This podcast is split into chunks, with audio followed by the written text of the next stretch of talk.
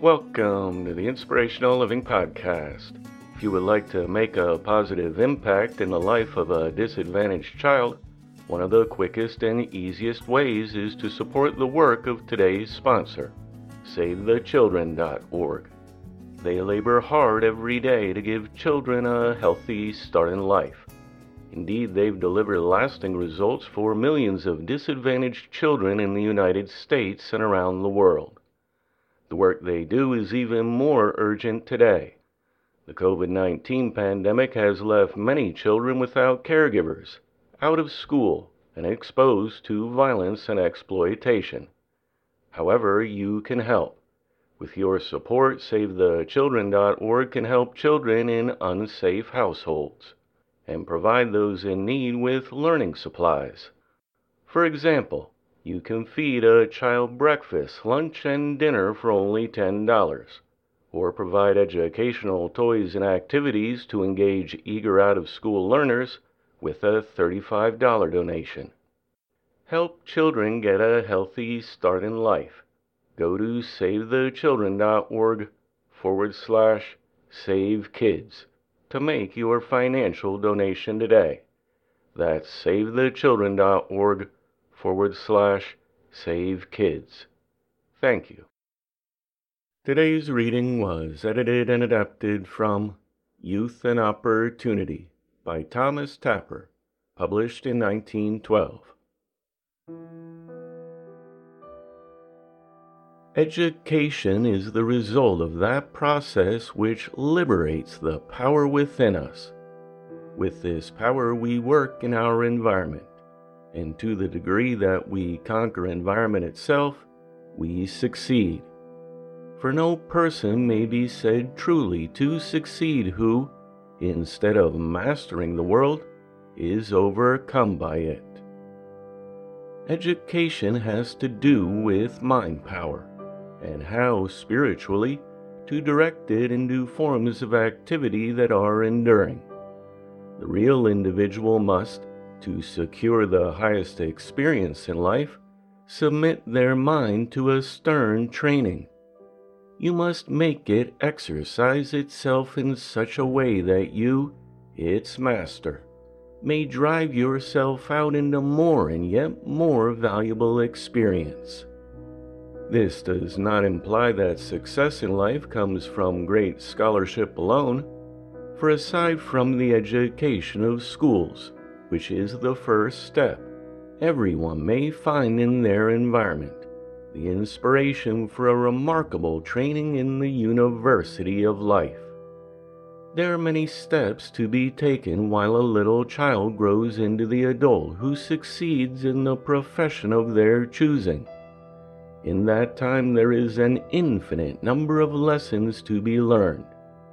Every one of these lessons has its single purpose to make the mind act, and by action to gain strength, and by gaining strength to be able to store up power.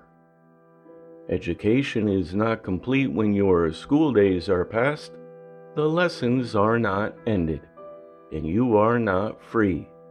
As a matter of fact, the greatest book in the world is about to be opened to you the Book of Life.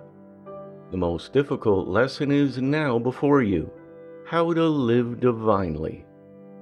Be you rich and idle, or poor and industrious, the responsibility of life is before you.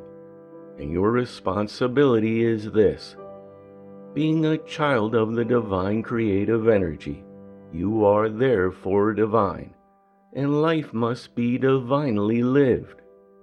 To discover the full import of your divinity, to give you power to work on the higher plane of life, is the one purpose of education. Hence, the mind must be trained to such a degree of power that when you are let out, it will be able to deal with the environment without and the desires within, and produce good things. Your body must be the obedient servant of your mind.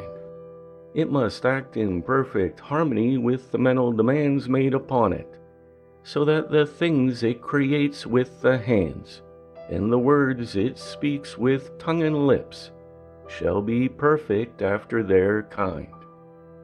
How shall you get this education? No one can say definitely, for every person is a unit of divine energy, different from every other unit. What you must do to develop the fullness of your power, you must discover for yourself.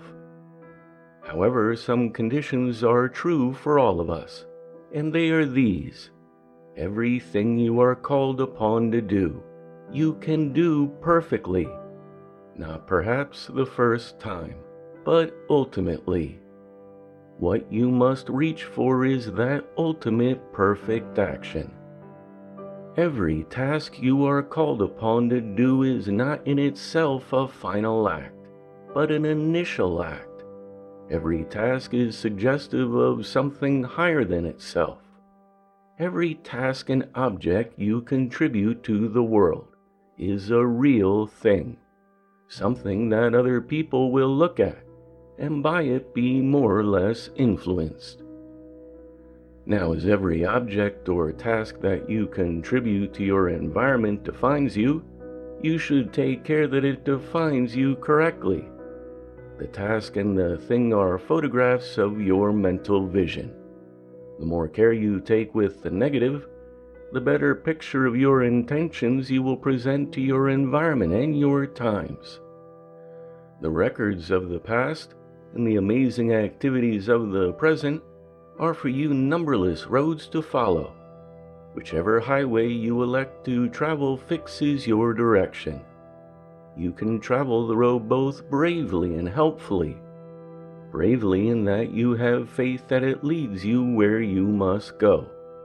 Helpfully in that you leave evidence of the work of your mind and hands as you go along, and in that it shall inspire love of work in those who come after, and faith in the direction of the road. Of the countless things you can learn, None should tempt you save those which give you the greatest strength for traveling your road, and the keenest power of vision as you ascend its hills. If education teaches you this point of view, and shows you that you travel your chosen road to find the source of that divine mind, of which your own mind is a part, you have then grasped its fullest significance. Now, as I have said, School is the beginning of life, and life is the greatest school in the world. The process of education begins with a child's first crying grasp at the atmosphere into which it is born, and it continues to the last conscious act of life. The young man or woman who leaves school for the life of the business world is still the same individual the change consists only in substituting one set of tasks for another. The stimuli that call forth the power have changed, but the call to the power itself is clear and distinct. Business itself is an elastic word. In its broadest sense, the word business refers equally to the laborer, who gives only what seems to be physical strength as to the inventor or scholar who gives mental power. In either case, the reward is for power expended. It has been pointed out by Arnold Bennett that in the popular sense of the word, it is impossible for all people to succeed. This is not an indictment against the word success, but against our use of it. Every human being can succeed in the path that is open to them. That is, you can succeed by pressing forward if you will, which means if you will it. In every person, there is something which can be increased, something that liberates the real individual and permits more expression of the divinity which is fundamental to us all. It may mean a humble calling rather than one of fame or fortune, but there is need of all these forms of being, and each spells success. Every person succeeds after their kind. All that is essential is that you be a vital worker in whatever work you do. A mouse is just as much alive as an elephant, despite the difference in their bulks. But it would avail nothing for an elephant to attempt to succeed as a mouse, or a mouse as an elephant. This measure and meaning of success are precisely what is developed by business, or by a person's daily work. It may be, on the one hand, the apparently simple task of digging a ditch, or on the other, the guiding of a national crisis. Some measure of a person is called out in both cases, and you can win success at either task. So, if we employ the word business as meaning a person's daily labor, it is a great word, and it shows clearly the direction from which success comes. A woman or man at work is not only free, but they are of use to the world. Their presence is not a burden. They are lifting their share of the load. They are an active unit in a growing community. So long as you honor your work by performing it well, by putting 100% of yourself into it every day, you continually increase your ability you change yourself gradually into a more highly efficient agent in the world's work. Every person has been given a golden gift called a day. It is a wonderful unit of time, for within it there is room not only for hours of business cares, but hours when you are free. These are great hours, and they are not hours that have passed, nor hours yet to come. They are the minutes at hand. Yesterday is but a dream, and tomorrow is only a vision. But today well lived makes every yesterday a dream of happiness, and every tomorrow a vision of hope. What value has today? Many a person has so employed their spare time as to become world famous in one line or another. Hugh Miller, the Scottish geologist, is a case in point. He worked as a stone mason all his life. He did not merely quarry stones, however. He looked at them with an observant and analytical mind. After some years of patient study and inquiry about the raw material of his daily work, he wrote a book called Old Red Sandstone. No novel is more fascinating and no novel is half so instructive. It is the result of a worker thinking about the material of their labor. It is the product of a laborer's thought while they worked and while they had leisure. It is an evidence that work can be thought about to advantage, and it made the author famous as a geologist. Not only did Hugh Miller become a famous geologist, by being primarily a faithful laborer, but he became a philosopher. He turned a Scottish stone quarry into a college. He said that work abounds with opportunity for pleasure and for education. That, quote, toil and hardship are severe, but noble teachers.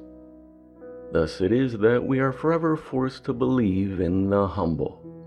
When Tolstoy sought the greatest thing in life, he found it not in the learning of the aristocracy, but in the faith of the humble.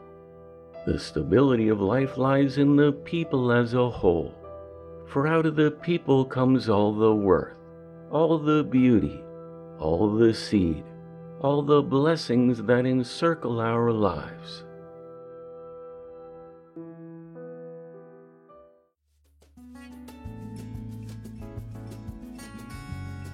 The Inspirational Living Podcast is a production of The Living Hour. Get the best of our podcast in heirloom hardcover or digital ebook by visiting inspirationallifelessons.com. Thanks for listening. I look forward to talking with you next time.